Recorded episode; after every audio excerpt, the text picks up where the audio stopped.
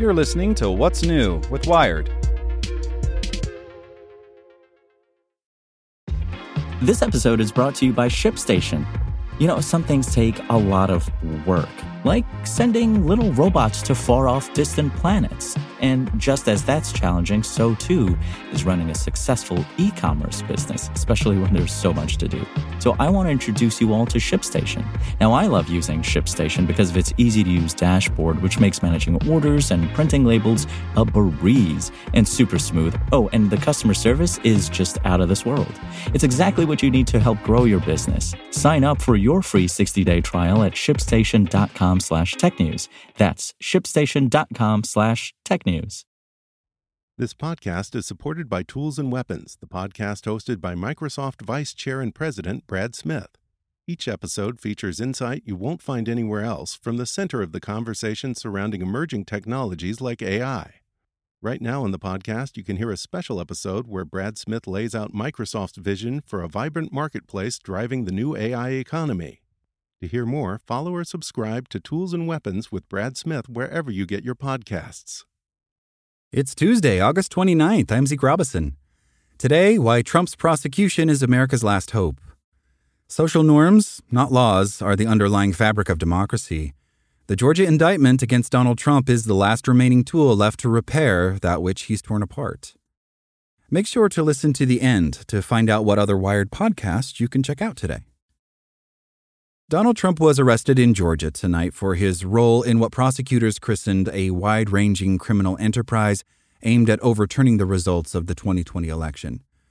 Trump and 18 others, his former lawyer Rudolph Giuliani and ex chief of staff Mark Meadows among them, have been formally accused of 41 state law felonies.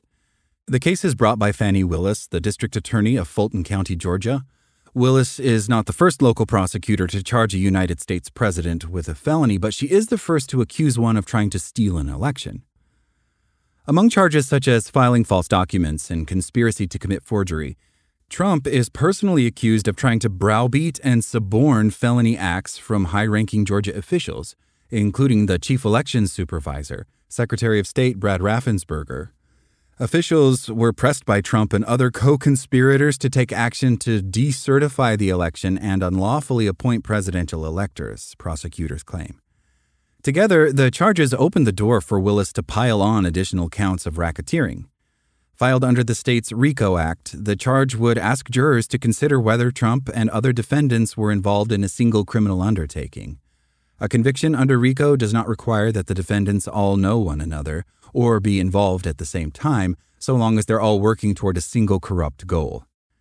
RICO, which can carry up to a 20 year prison sentence, is a powerful and even dangerous legal weapon. Out of dozens of possible crimes, a prosecutor may only have to prove two to gain a conviction. The state is fairly ambiguous about what constitutes an enterprise. Jurors, meanwhile, may be shown a veritable tower of evidence and instructed, usually in some narrative fashion, to see a pattern in the defendant's acts, something the human brain is already trained to do, even at a subconscious level. For Trump and his team, allowing the case to progress to the point where a jury is actually deliberating RICO is a doomsday scenario. In addition to the Georgia prosecution, the cases against Trump include one in Manhattan over hush money paid to a porn star a case filed in Florida federal court over his retention of classified documents, and a federal case in Washington, D.C. for his role in the January 6th insurrection riot at the U.S. Capitol and efforts to overturn the 2020 election. In total, Trump is facing 91 felony charges. He has pleaded not guilty to each one so far.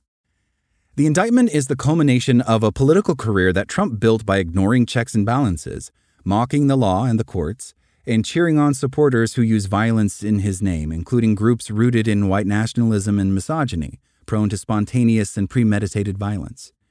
More than 1,100 of his most committed supporters have been charged in the past 31 months with trying to physically stop Congress from certifying the results of the 2020 election.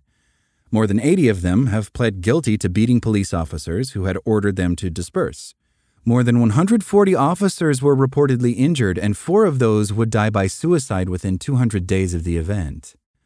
These are not Trump's only casualties.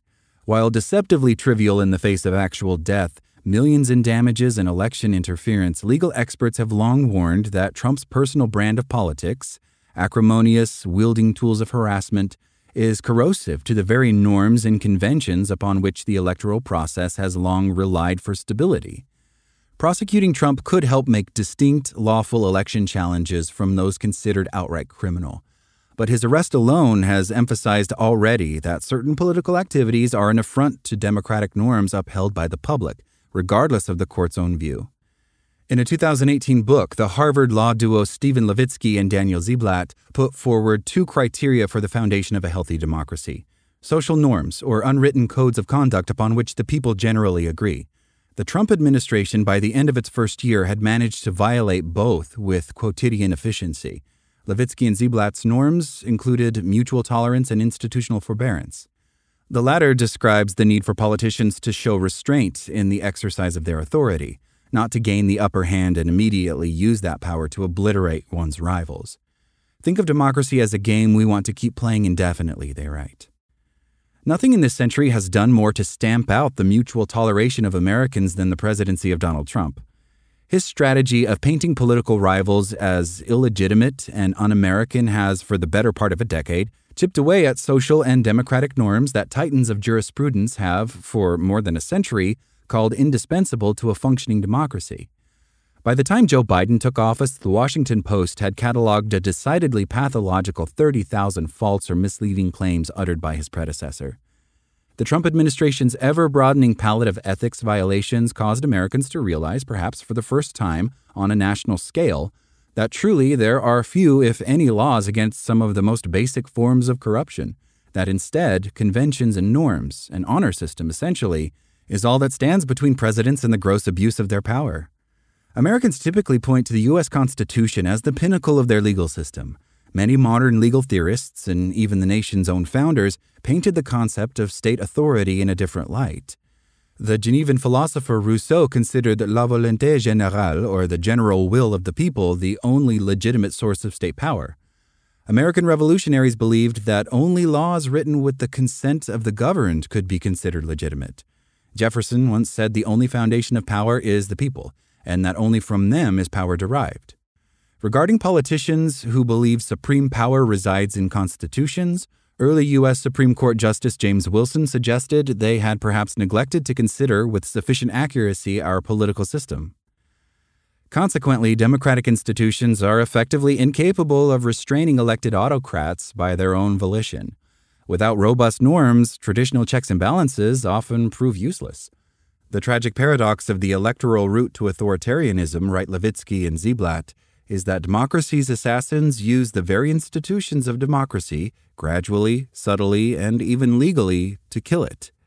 The Georgia case yanks Trump and his associates out of the squishy realm of norms violations and drops them instead into the cold, hard box of criminality. The best argument for persecuting Trump under RICO is that it seemingly leaves jurors room to consider both. The prosecutions of Trump will do nothing to cement Americans' deep partisan divide, of course. Legal scholars reasonably believe it will only further inflame hostilities and erode trust in U.S. institutions. Republicans have meanwhile launched an aggressive PR campaign based on the notion of letting voters decide. But relying on the vote, rather jurors who are obliged to consider evidence and draw inferences from facts alone, could itself create a new norm anathema to democratic values.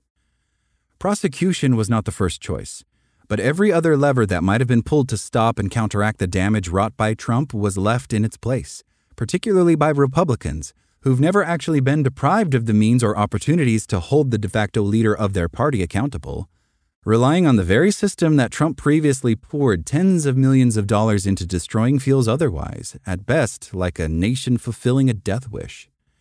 For American democracy to thrive or retain any semblance of the legitimacy it has left, the prosecutorial systems, judges, and jurors in New York, Georgia, Florida, and Washington, D.C. must grind forward. The law may not always prevent people from profiting off the wrongs they commit but it cannot be denied outright the chance to decide whether they deserve to be stripped of their ill gotten gains. Laws are ultimately made real by the people against whom they're imposed, including state officials, who, unlike private citizens, cannot scrape by merely obeying the law. Were judges, legislators, and even presidents to consider only themselves, ignoring the actions of their supervisors, subordinates, and peers, the validity of the legal system and eventually the system itself would fall apart. The English legal theorist H.L.A. Hart once wrote that among the necessary and sufficient criteria for the existence of a legal system is the requirement that public officials consciously adopt common standards of behavior and appraise critically their own and each other's deviations as lapses. For some observers, the concept of norms violations became erroneously intertwined during Trump's presidency with the perceived failures of federal oversight officials, mostly by people unaware they were a phantom bulwark all along. A lack of coherence in the mainstays of democracy during Trump's initial years left too many too focused on the absence of criminal charges, even though equally essential but far less defensible democratic norms were being whittled into dust.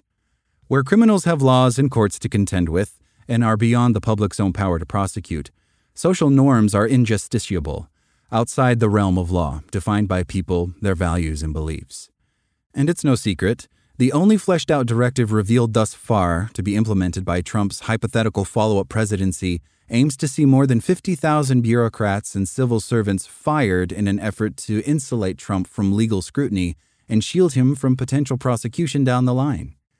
Groups of lobbyists have, according to Axios' Jonathan Swan, already compiled their extensive lists of individuals believed loyal to the president and who fill those ranks instead. This plan is notably the opposite of the restraint on which Levitsky and Ziblatt place so much significance in the upkeep of a healthy and functioning democracy.